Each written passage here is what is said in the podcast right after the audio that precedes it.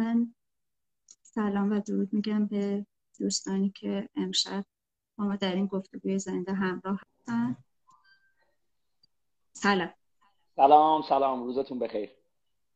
عصر شما هم بخیر. عصر شما هم بخیر باشه. انشالله خوب و سلامت باشید. متشکرم. همینطور شما. توسم علی زادمانی هستم سردبیر گروه رسانه‌ای بسپار و ایران پلیمر. امشب با آقای مهندس بابک همایون فال گفتگو می‌کنم. ایشون دانش آموخته رشته مهندسی شیمی گرایش پتروشیمی از دانشگاه صنعتی امیرکبیر هستند ما هم دانشگاهی بودیم. با چند سال فکر می‌کنم فاصله.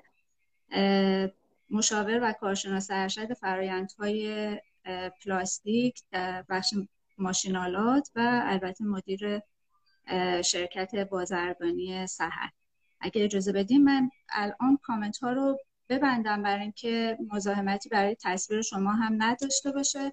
برای دوستان امشب طبق اعلامی که کردیم در مورد انقلاب صنعتی چهارم و اثرات و کارکردهای اون در صنعت پلاستیک قرار هست که با هم گفتگو بکنیم و اینکه در واقع بخش ماشینالات صنعت پلاستیک نسل آیندهش چگونه خواهد بود و به چه سمتی میره. و علاقمند هستیم که بیشتر در این مورد از شما بشنویم. من اگر اجازه بدین یه تاریخچه خیلی کوتاهی راجع به این نسل های مختلفی از انقلاب صنعتی که پشت سر گذاشته شده با هم مرور بکنیم. بله. و بعد صحبت رو شروع بکنیم. همونطور که احتمالا دوستان ما می‌دونن انقلاب صنعتی با در واقع ظهور ماشین و بخار در انگلستان و توسعه حمل و نقل در واقع ایجاد شد که همزمان بود با فروپاشی صفویه در کشور و خب این در موقع به نفع طبیعتا ما نبود و عملا این توسعه تجارت علاوه بر این که ما نتونستیم از مزیتاش استفاده بکنیم اون صنایعی رو هم مثل نساجی که تا حدودی داشتیم در واقع خیلی ضعیف در شدن. انقلاب صنعتی دوم در عصر ناصری اتفاق افتاد. با در واقع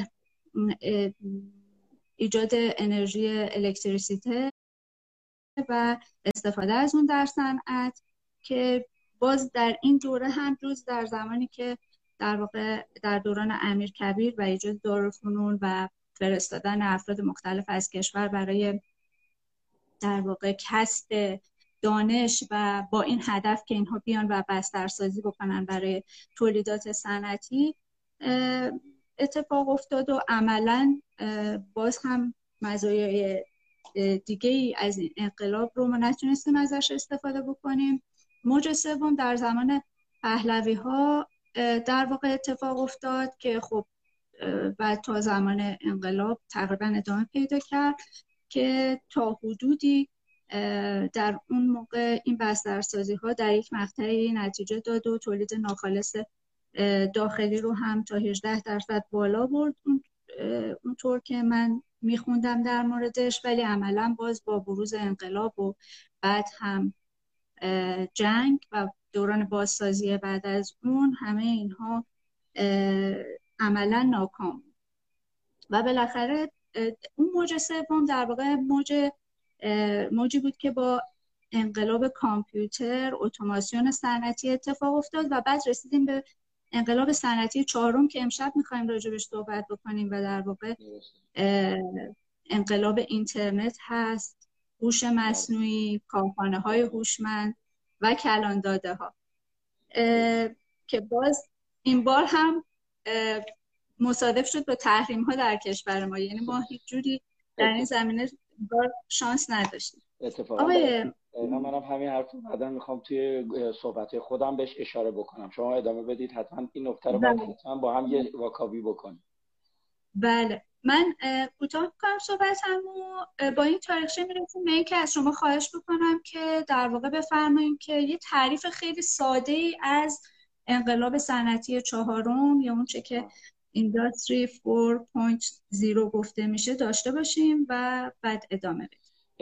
ببینید برای اینکه بیایم انقلاب صنعتی چهارم رو صحبت بکنیم اول بعد از انقلاب صنعتی سوم شروع بکنیم که وقتی که سیستم های آیتی به وجود اومد یعنی شما تونستید بیاید سیستم رو باهاش ارتباط برقرار بکنید. یعنی شما می‌تونید سیستم رو ببینید و مشاهده بکنید. یواش یواش به این مرحله اومدن که بیان مثل کاری که گوگل می‌کنه هوش مصنوعی رو در داخل ماشینالات به وجود بیارن. یعنی در حقیقت برعکس اشیاء با شما ارتباط برقرار کنند. این نکته بودش که فرضیش حدود سال 2012 مطرح شد و به تدریج با پیشرفت زیرساخت های ماشینالات اومدن در ماشینالات پروسسورها و روترهایی رو گذاشتن و شروع کردن دیتا اسید کردن و دیتا ها رو جذب کردن.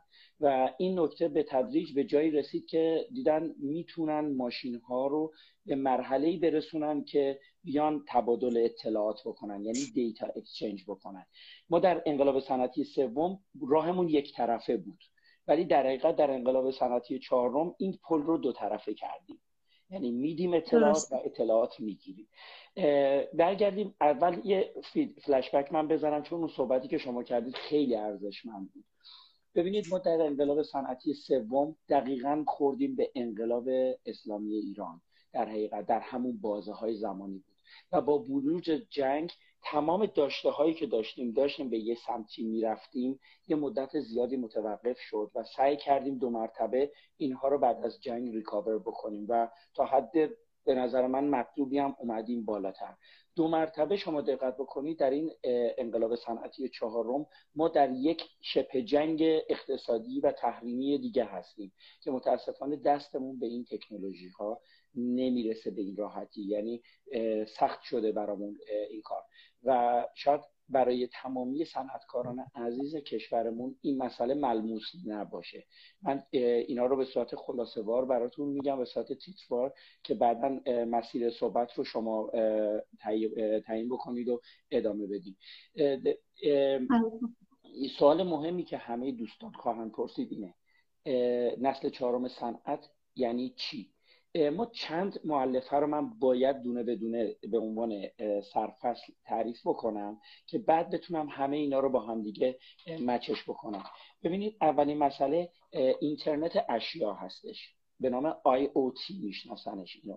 این مفهوم به این صورت هست که تمامی اشیا شروع می‌کنن یعنی اشیا که میگیم در حقیقت زیر ساخت های ما هستن. بذارید چون همم خانوادهمون صنعت پلاستیک هستن بیایم ماشین تزریق پلاستیک رو به عنوان شی قبولش بکنیم. این ماشین تبدیل میشه به یواش یک موجود جاندار وقتی که کنترلرش دارای روتر باشه و دیتاهای خودش رو اکسچنج بکنه. معنیش یعنی چی؟ شما یک تولید کننده هستید به فرض در صنعت خودرویی در صنعت پزشکی صنعت packaging و بسته بندی از ماشین اطلاعات می‌خواید.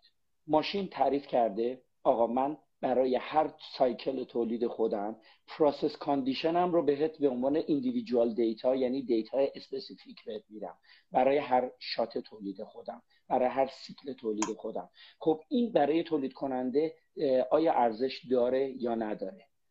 بله این می‌تونه ارزش داشته باشه. بذارید یه پله برم بازترش کنم. این ماشین به شما علاوه بر این سایکلی که به شما میده میگه که من به ازای هر کیلووات ساعت برق مصرفیم اینقدر کیلوگرم تولید می‌کنم. یعنی میاد انرژی تو برای شما ایندیکیت می‌کنه. package دیگری که ما در کنار کار خودمون داریم در حقیقت به صورت بحث learning هستش. ماشین ها رو دارن یواش یواش آماده سازی می‌کنن که intelligent یعنی هوشمند سازی می‌کنن. به چه صورت؟ شما یک اپراتور انسان میاد بغل ماشین ماشین رو تنظیم می‌کنه و پارامتراش رو ست می‌کنه. این پارامترها specific نیستن همشون یک بازه دارن. به عنوان مثال فشار تزریق رو می‌تونیم تا اینقدر بالا پایین بکنیم بدون اینکه کیفیتمون به هم بخوره. سرعت تزریق رو می‌تونیم تغییر بدیم به این اندازه که کیفیتمون ثابت باشه. این ماشین این بازه ها رو برای خودش learning می‌کنه و برای خودش یک فریم تعریف می‌کنه. پس میگه من در این box می‌تونم بازی بکنم. حالا جالب ترین نکتهش اینه feedback کاریش به چه صورته؟ از دوستان می‌پرسن که خب این چه benefit ی داره. به عنوان مثال ما این تست هوشمندانه انجام دادیم و من بعدا فیلمش رو برایتون share می‌کنم و به دوستان در اختیارشون قرار بدیم ما اومدیم یک ماشینی که setup شده رو اومدیم grade مواد پلی رو عوض کردیم. وقتی MFI تغییر بکنه خب تمام specific های injection تغییر می‌کنه دیگه. ماشین در طی سه shot خودش رو برگردوند به setup ی که بتونه quality تولید رو انجام بده. یعنی این ماشین داره یواش یواش هوشمند میشه.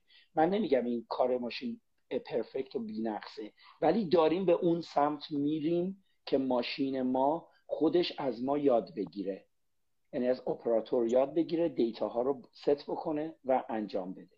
حالا برمیگردیم اگه شما سوال دارید بپرسید من در واقع بر اساس دیتا هایی که داره نتیجه گیری بکنه و فرایند رو. تنظیم بکنه. دقیقا. آیا ما شما وقتا در حداقل در کشور ما و در صنعت پلاستیک این خیلی خوب ارتباط با این انقلاب یا نسل چهارم برقرار نشده. به چند دلیل. بله. یکی اینکه زیر ساختاش موجود نبوده و اصولا ضرورتش احساس نشده. بعد از در واقع اتفاقی که افتاد و همهگیری ویروس کووید 19 در جهان و همینطور در ایران یک مقداری همه بخشای زندگی ما و از جمله بخشای صنعتی ما انگار کسب و کارهای ما سازگاری بیشتری با فضای مجازی و استفاده از ظرفیت های این فضا پیدا کردن.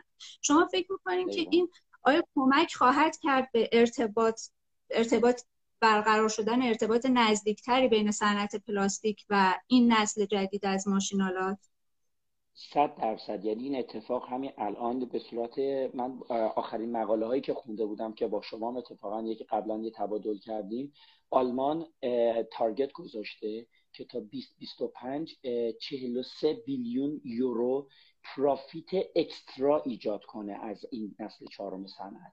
به عنوان مثال الان یکی از پیشگامان این صنعت در آلمان شرکت بوش هستش.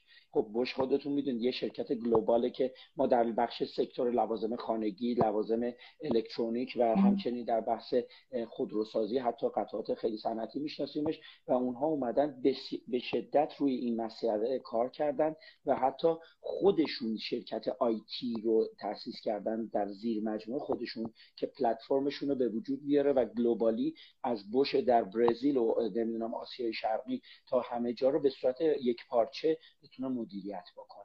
و نتیجهش به این صورت شده که تونستن سریع و just in time تر هم cost reduction بکنن هم efficiency شون رو ببرن بالاتر. و این مسئله یواش یواش برای صنایع ما ملموس میشه. شاید ما همه صنعتمون این زیر ساخت رو نداشته باشه ولی به تدریج به این سمت خواهیم رفت. در بعضی از سکتورهای صنعتیمون حتما این مسئله رو خواهیم دید. یکی از نکاتی که شاید به نظر برسه در این زمینه این هست که ماشینالات موجود ما در بخش صنعت پلاستیک در خیلی از بخش صنعت پلاستیک بله. ما برای پیاده سازی این نسل جدید شاید قدیمی باشن و امکان پذیر نباشه که این اتفاق در موردشون بیفته. در این زمینه چی فکر می‌کنیم ببینید این دقیقا این مشکل فقط در ایران نیست. من اینو به صراحت به شما بگم طبق آخرین اطلاعاتی که من گرفتم الان در حال حاضر در بخش ماشین تزریق پلاستیک ارز می‌کنم. یه وقت برای دوستان سوء تفاهم نشه. فقط هفت شرکت هستن که اومدن در اینداستری 4.0 خیلی جدی وارد شدن. البته من آخرین آماری که دارم به عنوان مثال ماشین هایی هستن در آلمان اتریش و یکی دوتا در ایتالیا و کره ها و ژاپنی ها هم دارن به این سمت میان دارن زیرساختش رو ایجاد می‌کنن. یعنی اونها الان MES سافتور رو می‌تونن براشون ایجاد کنن ولی اندستری 4.0 رو نمی‌تونن ایجاد کنن.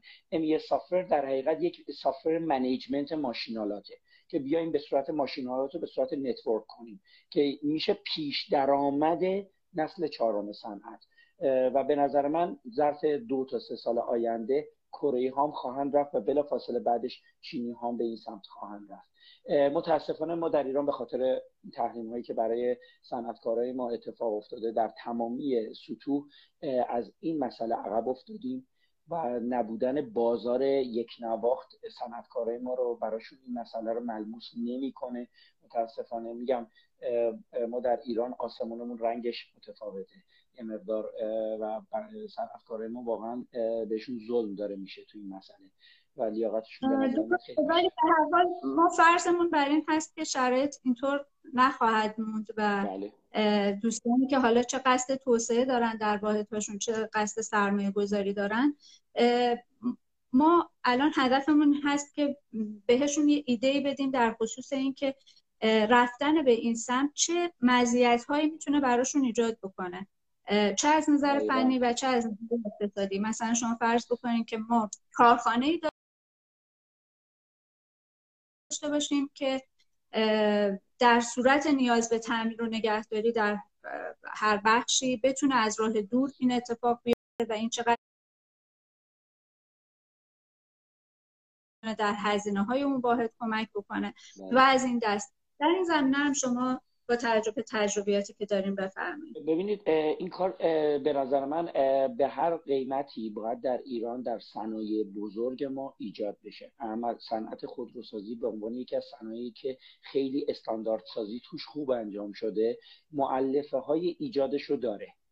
یعنی شما از ایران خودرو گرفته تا شرکت های sub supplier های بزرگ ایران خودرو که من اسم نمی‌برم ولی خب خیلی شناخته شده هستن برای عزیزان به نظر من مؤلفه هاشو داره و می‌تونن ایجادش بکنن با یک سری هزینه های اضافه تر چون ماشینالاتشون خب نسلش قدیمی تره در صنعت پزشکی ما در محصولات high tech مون شدنی هست. من خودم در حال حاضر در حال اجرا کردن این زیرساخت تو یکی از شرکت ها هستم که ماشینالاتش مال دو سه سال پیشه. دقیقا که من فیلمش هم برای شما فرستادم ببینید. اون ماشین ها قابلیت این زیرساخت رو دارن و ما داریم روش کار می‌کنیم که این زیرساخت رو ایجاد کنیم. هدف سرمایه گذار رو می‌تونم در این بخش یه مقدار برای دوستان توضیح بدم بدون اینکه اشاره به نوع محصولشون بکنم چون پرایوسی مشتری رو باید حفظش کرد. ببینید تمامی صنعت پلاستیک ما شامل میشه انبارش مواد اولیه ماشین‌آلات فرایند ما و احیانا اگر قطعه ما محصول نهایی نباشه بره برای بحث مونتاژ و تولید نهایی finish product ما. محصول تولید کننده های ما وقتی محصول high-tech داشته باشن مثلا در بخش خودرویی ما قطعاتی داریم که safety هستن. به عنوان مثال کمربند ایمنی خودرو ایربگ محصولات قسمت سوخت رسانی خودرو و خیلی از قطعات دیگه که اسم می‌برم اینها هر کدومشون باید یک individual product number داشته باشن که اگر شکایت مشتری اومد برگرده و تولید کننده از خودش دفاع کنه. وقتی که سیستم نرم افزار جامع نداشته باشه نمی‌دونه با کدوم مواد و کدوم زمان تولید تولید کرده. خب وظیفه این کار نرم افزار MES هستش. ولی مسئله بعدی آیا ماشین ما قابلیت اینو داره این data exchange رو انجام بده؟ یعنی شما بگیرید و اطلاعات بهش بدید. این یه نکته است. دومی مسئله اینه که صاحب سرمایه ما آیا قابلیت مونیتور کردن کارخونه خودش رو داره؟ و میگم صاحب سرمایه یا نمایندش به عنوان مثال ما در ماشین تزریق پلاستیک همیشه تولید شیفت شب رو از دوستان و صنعتکاران بپرسید. همیشه یکی از مشکلات اساسیشونه که مونیتور و رصد بکنن و این نرم افزارها بهشون می‌تونه هوشمندانه اعلام بکنه آقا وضعیت ماشین به این صورته. اگر قالبی داشته باشن و دارای بارکد داشته باشن وقتی قالب عوض بشه براش notification میاد. ایشون می‌خواد ایران باشه خارج باشه هر جای دنیا باشه. یعنی notification ها میاد می‌تونه آمارهاشو خودش بگیره. و آماری بگیره که خود ماشین بهش داده نه آماری که شخصی بتونه براش تحلیل کنه. ما همیشه در این مبحث آمار می‌دونید که می‌تونیم با این آمارها بازی بکنیم و افراد منحرفش بکنیم. یعنی آمار رو به روشی که خودش دلش می‌خواد بهش بدیم و ایشون به عنوان ساب سرمایه خیلی مواظب خودش باشه و می‌تونه برای خودش اختار بذاره. اگر تولید از یه حدی پایین اومد بهش اصطلاحا نویگیت بده هشدار بده. و این نرم افزارهای جامعه و هوشمند شدن خیلی خوبه و می‌تونه اصطلاحا دست افرادهایی که می‌تونن مدرک سازی بکنن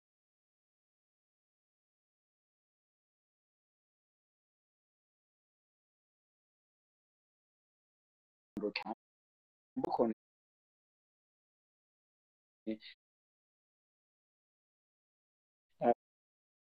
اون سیستم رو خیلی خالص کنه. یعنی ارتباط ماشین با صاحب سرمایه که مالک واقعی ماشین هست رو درست برقرار بکنه. درسته. امیدوارم توضیح هم کافی بوده باشه. بله بله. ما بیشتر همین چند دقیقه هم که صحبت کردیم بیشتر راجع به صنایع صحبت می‌کنیم که عملا صنایع بزرگ و صنایع پیشرو هستن تا حدی. در بین صنایع کشور مثل صنایع خودرو مثل صنایع پزشکی آیا. می‌تونیم اینطور من الان فقط خواهش می‌کنم که آقای دکتر عباسیان هم به ما بپیوندن در این بحث چون ایشون هم تجربیاتی در این زمینه داشتن. علاقمند هستیم که ببینیم آیا فقط در صنایع بزرگ امکان پذیر هست که از در واقع این نسل استفاده بکنیم یا خیر. شما نظرتون رو بفرمایید تا من آقای دکتر رو ببینم می‌تونم پیدا بکنم. ببینید الان یکی از مسائلی که وجود داره اینه که این نرم افزار و این ساختار خب هزینه داره. وقتی شما در بله. اسکیل کوچیک و اصطلاحا ما من میگم واحدهای تولیدی کوچک و متوسط اجرا بکنید و احیانا صنعتتون ارزش افزوده بالایی نداشته باشه یک مقداری می‌تونه دچار چالش بکنه البته این کار در تمامی دنیا به قول معروف تازه هستش و به تدریج هزینه های اون پایین خواهد اومد. این رو من به زرس قاطع میگم که شاید تا مثلا سه تا پنج سال آینده خیلی اصطلاحا اجرا پذیرتر و سلوشن های بهتری برای واحد های کوچیک و متوسط بیاد. سلام های دکتر. سلام از اول شما با همه کی. سلام خانم خیلی ممنون که من دعوت کردید. به بینندگانم سلام عرض می‌کنم. من در خدمتتون. مرسی از شما برای اینکه به ما ملحق شدین. سوال رو شنیدین شما یا اینکه اگه یه بار دیگه تکرار کنید ممنون میشم. آره حتما. ما می‌خوایم بدونیم که صحبتی که می‌کردیم طبیعتا در جریان هستیم که در خصوص انقلاب صنعتی چهارم و ارتباطش با صنعت پلاستیک گفتگو می‌کنیم در حال حاضر صحبت تا اینجا پیش رفته که اصولا این برای صنایع بزرگ عملا در کشور مقابل انجام هست در حال حاضر. مثل صنایع خودرو مثل صنایع پزشکی و عملا صنایعی که پیچرو هستن نسبت به سایر صنایع ما. شما در این زمینه اگر تجربیاتی و اگر نظری دارین بفرمایید. ارزم موضوع شما من می‌خوام این جمله که شما فرمودین البته سخنان آقای هم شنیدم خیلی توضیحات خوبی دادن. یه جور دیگه بیان کنم شاید مثلا کمکی بکنه به درک از یه زاویه دید دیگه. من دو تا نکته است این صنایع بزرگ رو من می‌خوام تعبیر کنم به اینکه لغت پیشرو رو بذاریم کنار. بله صنایع پزشکی خورده های تک ولی ممکنه مثلا یه ماشین تزریق خیلی کوچولو توی صنعت پزشکی استفاده کنیم که قیمتی نداشته باشه. صورت مسئله از بزرگ شما بیاین تعبیر کنید اگر به سرمایه گذاری بزرگ یعنی یه دونه ماشین چون ما در واقع می‌خوایم روی ماشین رو نصب کنیم دیگه. در واقع می‌خوایم در واقع کل مسئله این اینترنت صنعتی یا انقلاب چهارم اینه که داده های ماشین رو بگیریم پردازش کنیم باهاش نتیجه گیری بکنیم یه کاری بکنیم. که حالا بیشتر اینکه این هزینه رو بکنیم هر چقدر ماشینی که خریدیم قیمتش بیشتر باشه تو شرایط فعلی. تا اون جای تا زمانی که برسیم به اون نقطه که آقای همایون فرمودن به مرور زمان راه حلای ارزون پیدا میشه. در واقع هرچی ماشینی که خریدیم سنگین تر باشه به لحاظ قیمتی اقتصادی تر این کار بکنیم. شما ببینید مثلا به فرض برای تعمیرات نگهداری که شما فرمودین ما یه دونه ماشین تزریق مثلا به فرض 800 تن بخریم یا یه ماشین تزریق 4000 تن بخریم. واسه 800 تن این اگه یه ساعت بخوابه واسه سرمایه گذاری یه هزینه ای داره. واسه 4000 تن اگه یه ساعت بخوابه به. به دلیل خرابی بخوابه منظورم ها یه هزینه دیگه ای داره. بنابراین هرچی قیمت ماشین میره بالاتر خیلی منطقی تره که شما داده های ماشین رو جمع کنید شبیه سازی کنید تصمیم بگیری کی تعمیرش کنی که پیشگیری کنی از خرابی. توی اروپا آمریکا هم که این صنعت شروع شده از نیروگاه ها شروع شده. مثلا شما یه توربین بخار خب خیلی بزرگ خیلی گرونه و خیلی مهمه که سر موقع اینو تعمیر کنه قبل از اینکه خراب برق یه منطقه بره. چون صدمه ریالی که صدمه ریالی که می‌زنه به سرمایه گذار خیلی بزرگ خب تو ایران هم قطعا همین الان هم چنین صنایعی داریم. وقتی میگیم صنعت خودرو منظور تامین کنندگان خودرو الزاما نیستن. خود خودرو سازه ممکنه مثلا پرسه خودروسازی خیلی بزرگ باشه یه ساعت خوابیدنش خیلی ارزش داشته باشه. برای خودروساز و طبیعتا میره همچین هزینه می‌کنه. توی صنایعی که من می‌شناسم حالا تو پتروشیمی هم قطعا این مهمه. یه برج بخواد بخوابه اگه سر موقع تعمیرش نکنید این خیلی مهمه. الان آروم آروم حداقل حالا با داده هایی که من دارم آروم آروم داره می‌رسه. مثلا به یه پرس بزرگ مثلا تو صنعت تایر من دیدم برای راه اندازی پرس پخت تایر شروع کردن نه اینکه تعمیر نگهداریشو هنوز فقط برای راه اندازی پرس. مثلا حساب کردم برای اونا اینجوری مهمه که مثلا شما یه ماشین‌آلات می‌خرید یه کارخونه راه میندازی مثلا بعد سه ماه راه بیفته. درسته؟ حتی آزمایش کنید تا سه ماه از وقتی نصب می‌کنید تولید کنه تو ایران حالا چون به دلایلی ممکنه جورای دیگه پول در بیاد یا ارزم حضورشون مسیر گرفتن وام و چیزای دیگه اینقدر پیچیده باشه این ماشین 6 ماه هم بخوابه شاید مهم نباشه. ولی توی اروپا یا آمریکا از زمانی که خریدن بعد مثلا سه ماه دیگه ای برنامه ریختن سه ماه دیگه را بیفته بعد سه ماه دیگه را بیفته. مگر طرحشون ممکنه ضرر بده. اینا اومدن یه برنامه نوشته بودن واسه پروس تایر مثلا اگر قبلا یعنی با همین دیجیتال تو اینا و شبیه سازایی که تو انقلاب صنعتی چهارم طرحه که اگه قبلا 6 ماهه یه پرس می‌رسید به تولید انبوه الان چهار ماهه برسوننش. یعنی حجم سرمایه گذاریه که تعیین می‌کنه شما چه کاری بکنید. تجربیاتی هم که من دیدم یکی برای شبیه سازی راه اندازی بوده البته توی خارجی ها یکی هم ارزم به حضور شما برای تعمیر نگهداری ماشینالات بزرگ. منتها توی ایران مشکل فقط از بود سرمایه گذاری نیست که در واقع ممکنه ما ورود نکنیم. یه, یه بودش اینه که نحوه درآمد داشتن توی کارخونه های ما چجوریه؟ خیلی وقتا مثلا نظامای یارانه ای مثل نظامای ما باعث میشه که پول در آوردن از خود تولیده مستقیم نباشه. از اینکه مثلا شما چه مواد اولیه با چه یارانه می‌گیری تاثیر بذاره. بعد خب یه چنین شرکتی که سودش از نحوه خرید مواد اولیه است خیلی مهم نیست ماشین دو ساعت بخوابه یا ده ساعت. در واقع صورت مسئله نیست که چجوری داده جمع کنم اینو کم کنم. ما همین الان تو شرکت ایرانی هم ارزم شما شما نمی‌بینی که مثلا برن ERP بخرن. یه پله قبلتره. ERP یعنی چی؟ یعنی داده های بخش ستادی سازمان رو جمع کنی بعد تصمیم بگیری چجوری منابع رو تخصیص بدی که سود بیشتری ببری. شرکت ایرانی این کارو نمی‌کنن میگن برای اون نمیصرفه. حتما حساب می‌کنن نمیصرفه واقعا دیگه. یعنی میگن الان این کارو بکنم چقدر سود داره؟ مثلا دو درصد سودمو می‌بره بالا. خب تو اروپا دو درصد سود خیلی زیاده چون ممکن شما اوج شرکت 6 درصد سود بده. ولی تو ایران مثلا زیر 20 درصد سود ببری میگی شرکت خوب نیست چون در واقع تورم حداقل 20 درصده. طبیعتا دو درصد بالا بردن اصلا تاثیری نداره. کسی هم بهش فکر نمی‌کنه به دردسرش هم نمیارزه. اون وقت تو بذاری صرف یه چیز دیگه سود بیشتری می‌بری. حالا اگر بیای روی ماشینالا این الان این انقلاب صنعتی میگه قبلا ما داده های ستادی رو جمع می‌کردیم برنامه ریزی رو بهینه می‌کردیم. حالا می‌خوایم داده های ماشین رو ارزم به حضور شما جمع کنیم ببینیم که چجوری ماشینامون رو بهتر فرین کنیم توقفش رو کم کنیم هر چیزی. بعد اینو حالا با نرم افزارهای میانی مثل MES یا نرم افزار پیشرفته تر واسه انقلاب صنعتی چهارم بیایم اینا رو مدیریت کنیم که در واقع ضایعاتمون کم بشه توقفاتمون کم بشه. یک نواختی تولید بیشتر بشه. خب اینم ممکنه باز یه درصد سودو ببره بالا. بعد بیای کلی هزینه کنی آدمای متخصص مشکل اصلی تو صنعت ما فکر می‌کنم اصلش این یارانه است. اگه هر جور یارانه یا حذف کنن ناخداگاه ما میریم به سمت کشور پیشرفته. فرقی نمی‌کنه من اصل اصلی فکر کنم تحریم نیست یارانه است. من در پیرو فرمایش شما باید یه چند تا مطلب اضافه کنم. ببینید ما یه کشوری داریم همونجور که شما گفتی صنعتمون یه سری معلفه هایی داره که عرض کردم من لغت خیلی ساده رو به کار بردم. آسمان ما رنگش فرق داره با بقیه. ما این ما مبحث انرژی در ایران یکی از اصلی ترین بیماری های کشور ماست که نمی‌تونیم به سمت صنعت پیشرفته بریم. یعنی ما در ایران با یک سری ماشینالاتی تولید می‌کنیم که هیچ جای دنیا مرسوم نیستش. و من به صنعتکار خودمون خورده نمی‌گیرم. اون با این معلفه ها و این اینوستمنت به نتیجه رسیده و کاری نمیشه کرد.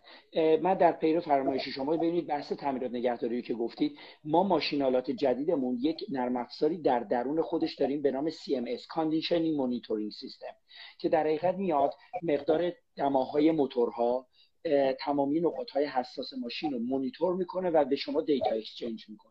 اینو من می‌خواستم توضیح بدم که CMS رو هم داریم که یکی از مؤلفه ها بود پیرو فرمایش بله. شما اگر ماشینی condition monitoring system داشته باشه یکی از concept های industry 4.0 به condition monitoring میره و می‌تونید شما یواش یواش بچه های تعمیرات نگهداری یه لایه از برنامه رو بیان بهش دسترسی داشته باشن که بحث maintenance تعمیرات نگهداری بر وضعیت ماشین هستش حالا این ماشین رو بله. می‌تونید general شما بگید ژنراتور injection molding machine اکسترودر یا و و و امثال هم تعریفش بکنید مسئله دوم بله. مبحث انرژی و running cost ماشینه که برای صنعتکار ما در ایران یکی از مقوله های پنهانه که هیچ وقت نمی‌تونن خیلی خوب روش اشراف داشته باشن ما در ماشین های جدیدمون چون learning داریم میایم در حقیقت کیلووات ساعت هزار کیلوگرم تولیدیش رو به صورت just in time بهش میدیم. حالا این خود سرمایه گذاری که بیاد قرارداد تولید قطعش رو می‌دونه چون قیمت محصول رو می‌دونه قیمت مواد اولیه رو می‌دونه قیمت برق رو می‌دونه هزینه سربار اپراتور رو می‌دونه اوورهدا رو می‌دونه. بیاد بگه آقای محصول من سود می‌دهد یا نمی‌دهد؟ این سوالی که شما صحبتی که شما کردید ما الان اومدیم برای چند تا از شرکت های واقعا که ماشینات مدرن دارن پیاده سازی کردیم بدون داشتن نسل چهارم صنعت. و نتایج جالبی تونستیم بگیریم ازش. یعنی حتی در ایران با انرژی ارزون اختلاف انرژی در بعضی از ماشینالات قابل لمس برای سرمایه گذار.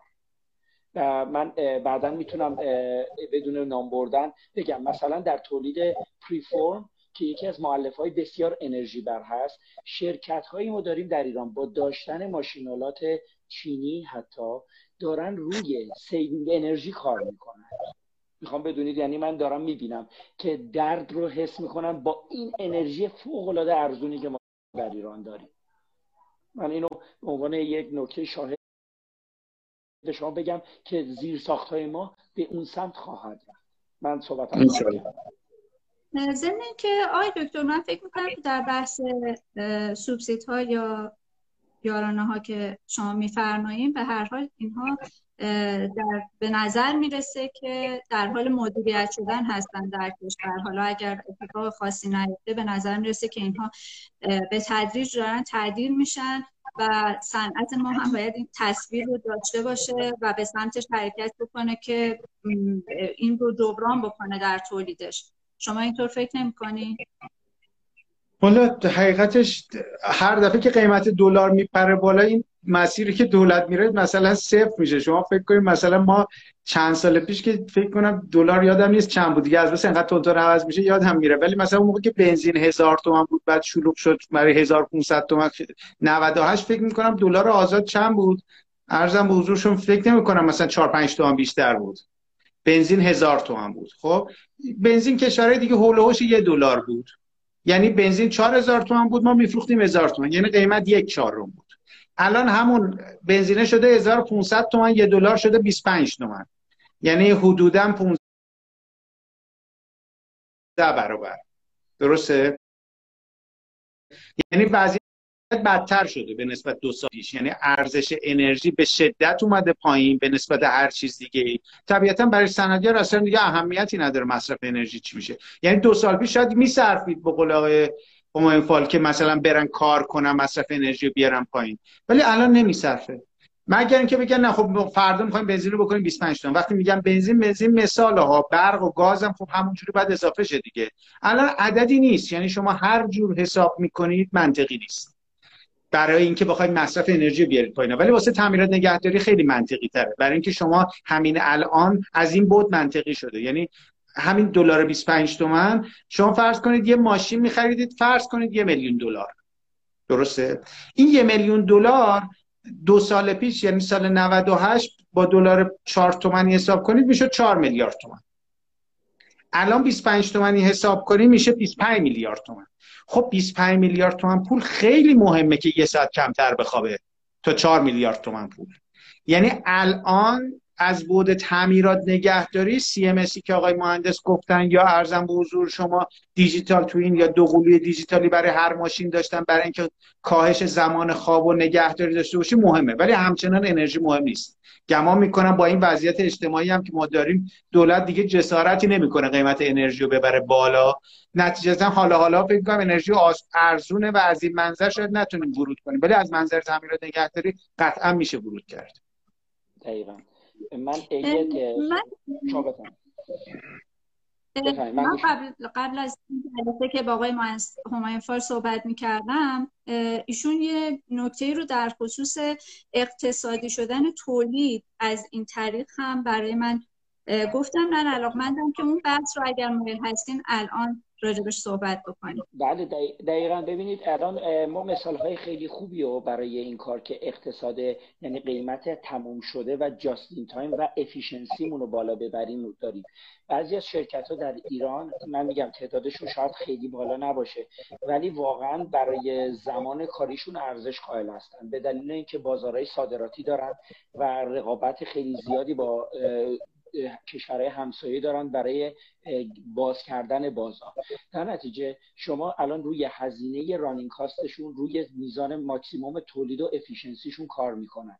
ما الان توی همین شرکتی که عرض کردم تولید کننده تجهیزات پزشکی هست روی cycle time هاشون کار کردیم و با condition monitoring ی که انجام دادیم رو process شون به عنوان مثال تونستیم نزدیک 15 درصد زمان تولید رو بیاریم کاهش بدیم تولید رو ببریمش بالاتر.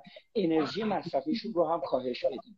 ما حتی جالب بود بدونید این مسئله حالا اسم بردن اصلا درست نیست. ما در زمانی که می‌خواستیم ماشینالات رو برای این کارخونه بخریم بحث انرژی رو مطرح کردیم.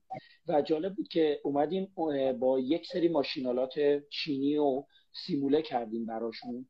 هم اینوستمنت کاستشون هم را انرژی کاستشون وقتی ماشینالات نسل آخر اروپایی رو برداشتیم آوردیم ایشون در کارخونه ای که نزدیک چهل تا ماشین تزریق هست یک و نیم مگاوات برق کمتری داره مصرف می‌کنه.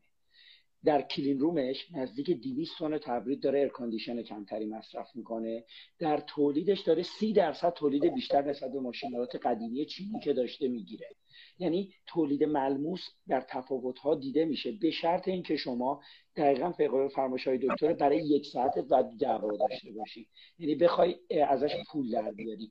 و اون تولید من لغت سالم رو مجبورم به کار ببرم. اون تولید سالمی که بیهاشیه هست برای شما واقعا درآمد واقعیتون باشه. این مسئله خیلی مهم هستش. و به تدریج به نظر من ملموس میشه و من در آینده فکر نمی کنم دولت بیاد تا بیاره زیر این معلفه های غلطی که وجود داره.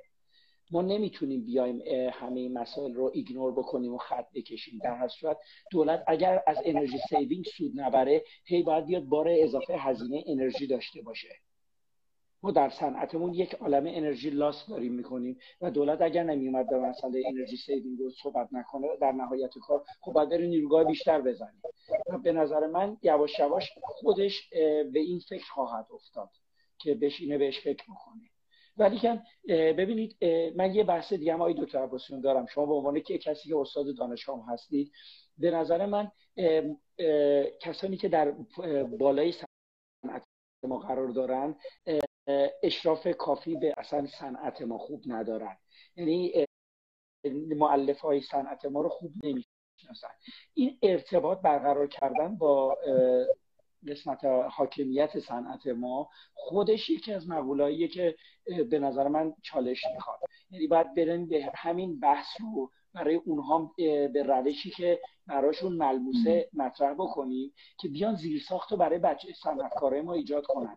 ما نباید بیایم به صنعتکارمون هزینه مازاده بر وضعیت موجود چیز کنیم. باید بیایم از بالای این سرسره رو ایجاد بکنیم که بیاد سود اجرا بکنه سود ببره. این مقوله اگر نشه این تر به شکست می‌خوره. من ارزان تموم من یه مثال بزنم حالا یه رابطه کاری من با آقای همایون فال داشتم. دورا دور به این موضوع خورده مربوطه. من علاقه من بودم به کاهش مصرف انرژی تو دستگاه تزریق یه دانشجوی داشتیم. الان سوئد داره داره تاثیر میده. خانم داره دکتر میشه خانم میانه رو. ایشون پروژه کارشناسیش این بود. منتها خیلی دانشجوی علاقه من بود برای کارش من آقای همایون فال اون موقع لطف کردن یه سری تجهیزات خریدن در اختیار خانم میانه رو انجام دادن. یه مدت هم خانم میانه رو با ایشون کار می‌کرد. و فکر کنم دختر به اینکه پروژه کارشناسیش بود تا آخره فوق لیسانس داشت روی این پروژه کار می‌کرد. و ما مثلا ارزم به شما درک کردیم که چی تاثیر می‌ذاره رو کاهش مصرف انرژی ماشین تزریق توی مرکان پارس هم رو ماشین مرکان پارس هم. برای اونا که مهم نبود. ما در نهایت یه مقاله چاپ کردیم برای این ارزم به خیلی مقاله خوبی هم شد. نتیجهش هم همینی بود که الان آقای هومنفال توی یک کلمه گفت. مهمترین عامل تو کاهش مصرف انرژی ماشین تزریق اینه که cycle time رو بیاری پایین. بقیه چیزاش انقدر موثر نبود. حالا این مابقیش جذابه. خلاصه ما این مقاله رو چاپ کردیم و خب تو مجله خیلی معتبری هم بود تو اون مقطع. بعد یه سال دو سال از انجام پلیمر به من زنگ زدن که آقا ما می‌خوایم راجع به مصرف انرژی تو صنعت پلیمر ارزم به حضور شما یه پروژه اجرا کنیم. بعد گشتیم فقط شما مقاله چاپ کردیم بیا شما کار کن. حالا ذکر خیلی هم بکنم از آقای صحاف که در واقع براش انقدر مهم بود بگرده ببینه کی کار کرده که در واقع کار رو بهش ارجا بده. بعد من رفتم صحبت کردم. بعد جالبی ماجرا این بودش که چرا برایشون مهم بود؟ برای این مهم بود که وزارت سمت می‌خواست مواد یارانه بده. صنعتگرا راستشو نمی‌گفتن چقدر مصرف داریم. می‌خواستن از اون مصرف برقش بفهمن که این چقدر مصرف داره.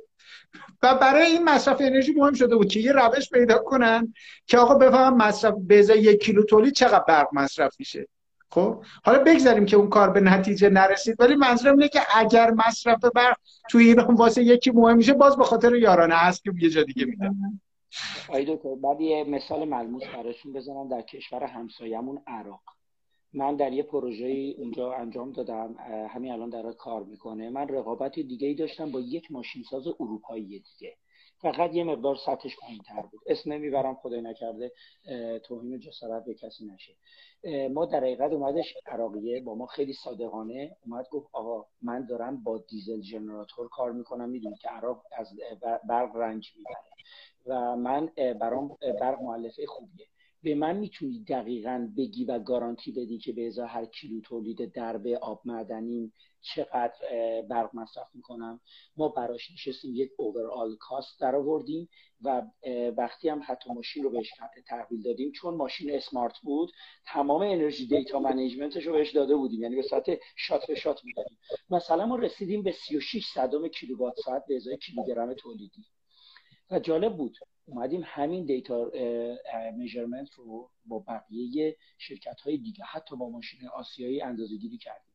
به عددهای حدود 65 صدام تا 7 هم حتی رسیدیم. در بعضی از ماشین های آسیایی در ماشین مثلا رقبای خودمون به 5 هم رسیدیم. و جالب بود در یک سال تولید یک ماشین تزریقی که درب نوشابه تولید می‌کنه حدود یک و دو دهم میلیارد درب تولید می‌کنه. یادتون باشه عدد خیلی گنده بود. دیدیم در سال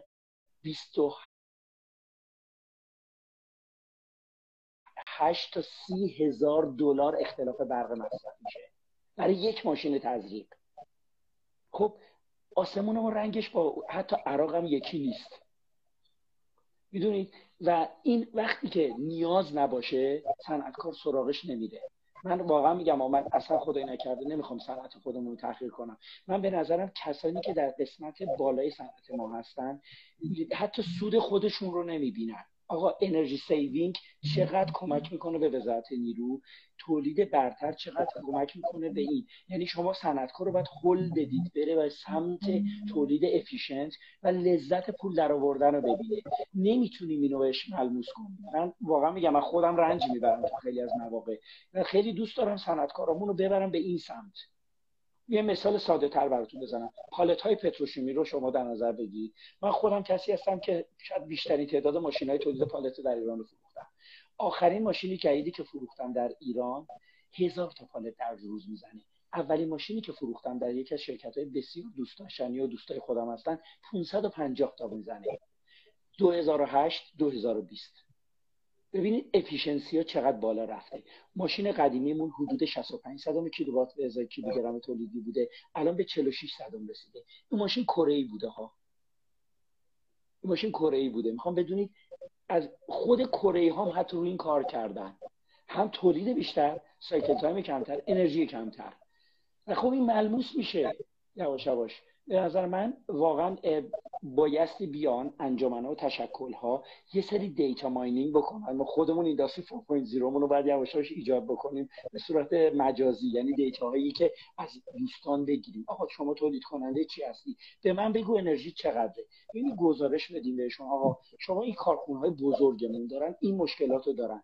می‌خواید سی درصد انرژیش کم بشه بهش کمک کن بره این ماشینالات بخره. اینقدر برقش میاد کنی پول برق رو آقای دولت می‌دونید این صنعتکار هم میاد سی درصد تولید بیشتر می‌کنه یا تو رقابت بهتری قرار می‌گیره. میره بازار کشور همسایه رو می‌گیره. من به نظرم از خروجی این کار بایستی بتونیم یک صحبت خوبی داشته باشیم در دو معلفه صنعتکارمون لذت ببره. دومی که حاکمیت هم سود ببره. من به نظرم اگر این الا کلنگ و وسط نتونیم نگه داریم و این کار اجرا شدنی در ایران به صورت جامع نخواهد ارزم تموم شد. ببخشید طولانی صحبت کردم مرسی از توضیحتون. آقای دکتر من چون شما قول دادم خیلی وقت شما نگیرم. اگر نکته هست بفرمایید اگر نه باتون خدافزی بکنیم و ما ادامه بدیم. ارزی نیست. خیلی ممنون. خوشحال شدم زیارتتون کردم. حالا ادامه من هر زمانم دانشجوهاتون دوست داشتن و خیلی دوست دارم باشون یه چالش های خوبی داشته باشیم مخصوصا تو رشته من خوشحال میشم با شما باز همکاری کنم. من واقعا خاطر خوشی دارم از اون همکاری من نه میگم هر زمانی هم آره هر زمانی هم دانشجوهاتون دوست داشتن با یه سری مثال های practical می‌تونیم باهاشون بریم جلو. حتی پروژه تحقیقاتی هم داشتن. من همیشه می‌دونی که اخلاقم اینه. یعنی یه دانشجو واقعا رو مسیر واقعی باشه من حتما در خدمت شم. بله انصافا شما حامی خیلی خوبی هستید. بندم خیلی ممنونم. ان بعدا باز ادامه میدیم با خیلی ممنون خانم علیداد خداحافظ شما. خدا. خانم من یه بحث دیگه هم در مورد بحث آلمان داشتم و خیلی دوست داشتم چون آلمان الان می‌دونید که پیشرو درست شد. بفرمایید. بله. مهندس من من یه, نوع... یه سوال دیگه از شما بپرسم بعد شما بفرمایید صحبتتون رو. مهندس همایون فال ببینید یه نکته که در ارتباط با این نسل جدید مطرح هست در واقع مسئله هک شدن اطلاعات هک شدن ربات ها هک شدن تجهیزات و داستان های این چنینی هست. سازنده های این تجهیزات و این ماشینالات منطبق بر این نسل چه تدابیری برای جلوگیری از این مسئله اندیشیدن و درش پیش رفتن؟ دقیقا سوالتون خیلی خوبه. ببینید خیلی از شرکت های بزرگ با توجه به داشتن واحد های آیتی مجهز به این نتیجه رسیدن که خودشون بیان پلتفرم اینداستری 4.0 رو برای خودشون ایجاد کنن.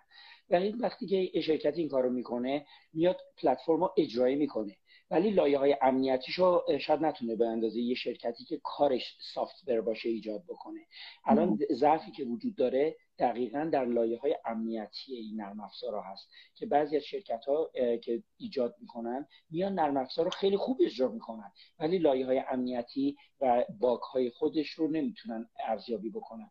به نظر من همونجور که گفتم این نسل چون جدید هست یک مقدار زمان می‌بره. مثل آنتی ویروس ها و ویروس ها میمونن و ویندوز هایی که قبلا ما داشتیم. الان یک ثبات برای رسیدن یک مقداری چالش میطلبه تا باگ های نرم افزارها به دست بیاد. و این مسئله حتی در یکی از شرکت های وابسته فولکس واگن اتفاق افتاد که دقیقا حک شد و یک صدمه انسانی وارد کرد و دقیقا حتی این مسئله رو مدت ها به چالش کشیدن. و یه مقوله دیگه هم خیلی مهمه. مسئله stable بودن نرم افزاره یه شخصی میاد به عنوان مالک مالک میاد خدا تو من پول میده من عدد نمی‌برم می‌بره. بعد یک دفعه مثلا این نرم افزار دچار bug بشه و باید آفلاینش بکنن. و خودش میگرده میگه حالا من خب برید دفتر کاغذاتون رو بیارید به همون روش قدیمی اجرا بکنید.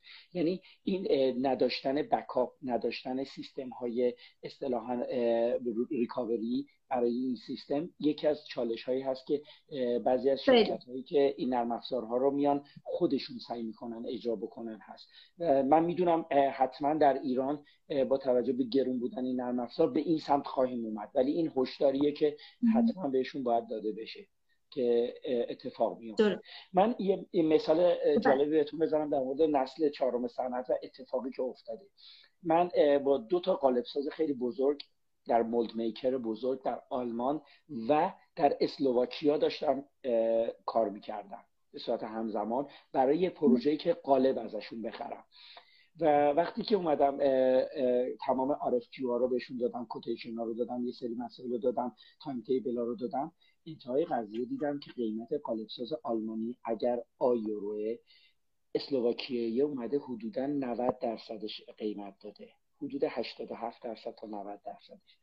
بعد من رفتم اسلواکی باش جلسه گذاشتم. برام باورپذیر نبود. من فکر می‌کردم جای چونه داره. قول ما ایرانیا احساس کرده بودم آب گذاشته توی قیمت تا بتونم ازش بگیرم.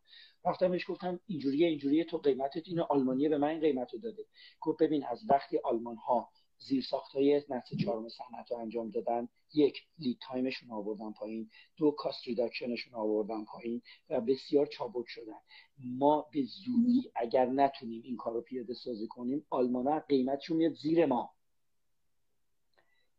کارگر در اسلوواکی 1200 یوروه در آلمان 2500 یوروه. انرژی در آلمان حدود 10 تا 12 سنت تقریبی با هزینه هاش در اسلواکی 7 سنته. فکر کنید دو کشور اتحادیه اروپا. بله یعنی به شما بگم این مسئله وجود داره. جفتشون قالب سازای scale بزرگ بودن. نه اینکه بیایم apple to apple نکنیم. ما یعنی این قالب سازی که در اسلواکی شما صحبت کنم خودش 20 ماشین تزریق داشت و خودش sub supplier بی ام دبلیو بود. می‌خوام بدونی در این لول بوده یعنی من نیومده بودم دنبال مثلا یه کسی با ارزون بگردم برم در جای دیگه. نه. target مشتری من یه محصول خیلی بالایی بود و این آلمانیام خیلی شرکت قدری بود و من اصلا ازش انتظار نداشتم این قیمت رو به من بده در بحث رقابت. این نشون میده در دنیایی که خب چین داره حمله می‌کنه به اتحادیه اروپا. خود اتحادیه اروپا با خودشون در حال رقابت هستن. هر کی بتونه cost reduction و چابکی خودش رو ببره بالاتر برنده است. یادتون باشه فقط بحث قیمت نیست. lead time خودش یکی از مقوله های قیمت بهتره. شما می‌تونی قیمت بالاتر بدی و delivery time تو پایین بیاری. به که بتونی just in time تر کار بکنی بتونی زمانهای کارت رو در فرایند کاهش بدی. یعنی می‌تونه مزیت نسبی بشه. گرونتر است ولی سریعتر به تحویل میدی. یعنی قرار نیست فقط اون عدد قیمت باشه. این رو هم به عنوان یه فاکتور خیلی خوب می‌تونید شما حتما در نظر بگیرید برای دوستان ما. ما یکی از دلایلی که در ایران رقابت پذیریمون کمه لید تایممون خیلی بده. چه در زمینه تولید محصول چه در زمینه ماشین سازی چه در زمینه قالب سازی فکر می‌کنم می‌تونید یه نظرسنجی از دوستانمون در صنعت بکنید به عنوان یکی از معلفه های ضعیف ما. و یه نکته آخرم بگم در انتهای اون لغت sustainable production یا تولید پایدار یکی از مقوله هایی که نسل چهارم صنعت اصلا تارگتشه یعنی شما بتونی با مشتری خودت باز بازی کنی. در نسل چهارم صنعت می‌تونید که شما می‌تونید یک درگاه به مشتری بدید که ببینه تولیدش در چه مرحله ایه اگر هم شما تأخیری دارید به هر دلیلی ایشون می‌تونه لید تایم خودش رو ببینه به هر دلیلی. و این وقتی صداقت کاری با مشتری باز باشه فکر می‌کنم خیلی ارتباط ها نزدیکتر میشه و شما بهتر می‌تونید مشتری خودتون رو حفظ کنید. من میگم ما در ایران اکثر فروش هامون به صورت در, زمین صادرات به صورت جرقه یعنی بله. مشتری به قول ما ایرانی ها لغتی داریم میگه مشتری اونی که بره و برگرده. هر وقت شما بتونید یک سیستم تولید لغت انگلیسی رو به کار نبرم تولید پایدار داشته باشید مشتری میره و برمیگرده.